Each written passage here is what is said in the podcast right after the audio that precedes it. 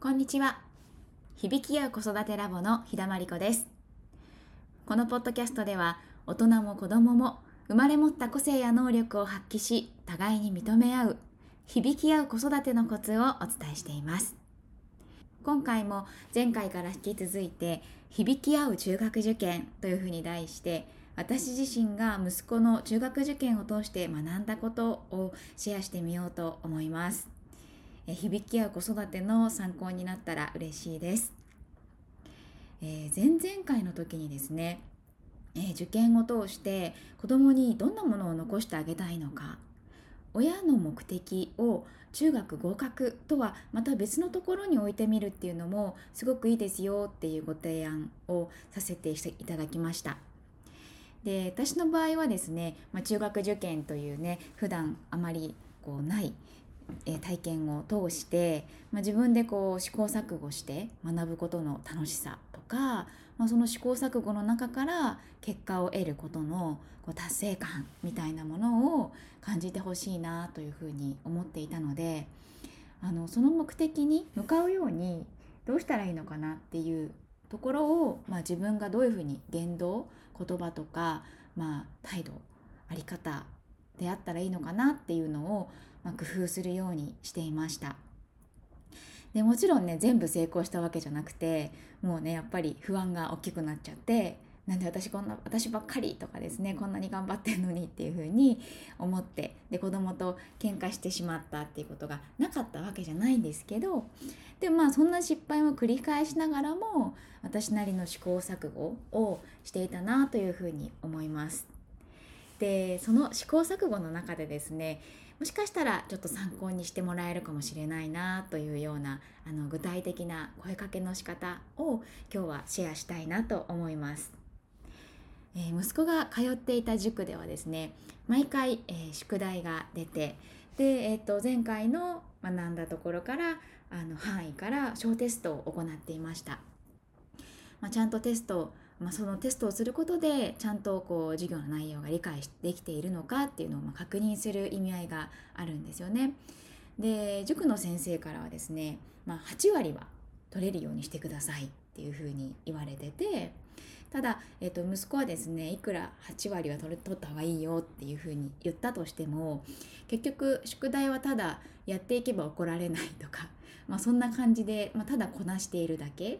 ていうあの状態ででテスト結果も、まあ、8割いかない感じのことの方が多かったんですよね。でまあ初めは8割いかないとダメだよみたいな風に私も先生に言われた通りに思ってたんですけどでも絶対8割いないいかないとあなたはダメだみたいな風にするのもなんかこう強制的にこっちからこうやらせているっていう感じがしてちょっと目的とずれてるんじゃないかっていうような違和感を感じて悩んでたんですよね。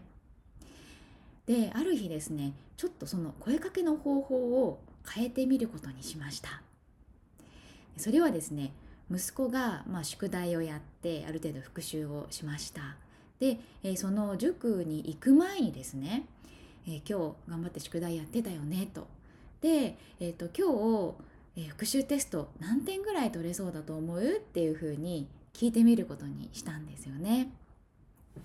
例えばまあ70点ぐらいかなっていうこととか結構多かったんですけどで帰り道実際何点だった？って聞くといや僕の思った通りやっぱり70点だったとかですね。意外とできて80点いけたとかまあいろんなことを言ってましたけど、えっと、私がまあ褒めたのは、えー、自分の認識と一緒だった時にあちゃんと自分のこと分かってたんだね偉いね っていう風に褒めるようにしましたでその意図はですね自分がどれくらいのことが今できているのかっていうのを自分できちんと把握する力をつけるっていうところに、まあ、親なりの力点を置いてみたんですよね。でまあこの声かけですとなんかこう80点取らないとダメだよっていうような感じでこう相手を否定するような力もないし今日はどれくらい自分のこと分かってたの？みたいな感じでえこっちも聞いてるのでお互いにストレスなくあの確認し合えるっていうようなやり取りが続いたかなというふうに感じています。でこの声かけをね繰り返したからかどうかはわからないんですけど、えー、息子はこう自分の手応えと点数の結果っていうのが例えば模試を受けたりした時も割と一致するようになってきました。それはどういうことかっていうと、まあ、今回よくできたっていう時にはまあいい点数だったし全然できなかったダメだったっていう時にはやっぱり本当にできていないっていうようなことですよね。つまりダメだったのによくできていたっていうことはめったになくなりました。結構小学校の小学生のうちとかだと子供がダメだったって言ったのに割とできてるじゃんっていうこととかあのよくあるっていうお話は聞いたことがあったんですけどまあ、この声かけのおかげかどうか、まあ、その不一致感っていうのが本当になくなっていったなというふうに思います。でまあこの声かけをして私なりにま良かったなって思ったことはその自分の手応えっていうのをしっかり自分として、まあ、息子の中で実感として持つことでこういざ受験も迫ってきたなとかね頑張りたいなっていうようなあの気持ちが出てきた時にですねなんかやっぱできてないっていうのもやっぱりよくわかるようになるんですよね。なのでこのままだとやばいなもっと勉強した方がいいなっていう感覚をすごく得てもらいやすかったことです。で、まあ、確かにですねちょっと遠回りな気もするし時間はかかるかもしれないけどでも私のこう、まあ、目的に、まあ、関して主体的に勉強してほしいっていう目的ですよねに向かうためにはあの有効な手法だったんじゃないかなというふうに思っています。えー、もちろんこの手法全てのお子さんにですねあのいいというわけではありませんし親御さんそれぞれ目的が違いますので、まあ、その目的に合った手法っていうのがそれぞれあると思うんですよね。でもやっぱりこう目的をしっかり意識するとこうそこに向かうためにはどうしたらいいのかっていうこう新しい発想とかアイデアとかも結構生まれやすいんじゃないかなというふうに思います。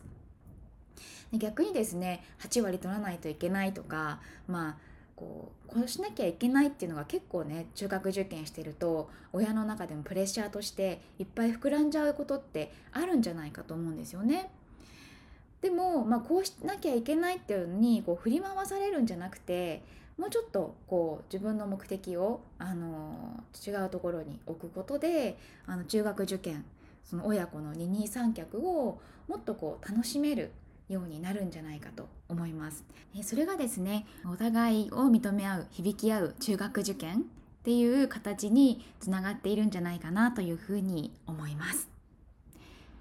それでは今日はこの辺で今日も聞いてくださりありがとうございました。ご質問お気軽にお寄せください。ではまた来週水曜日にお会いしましょう。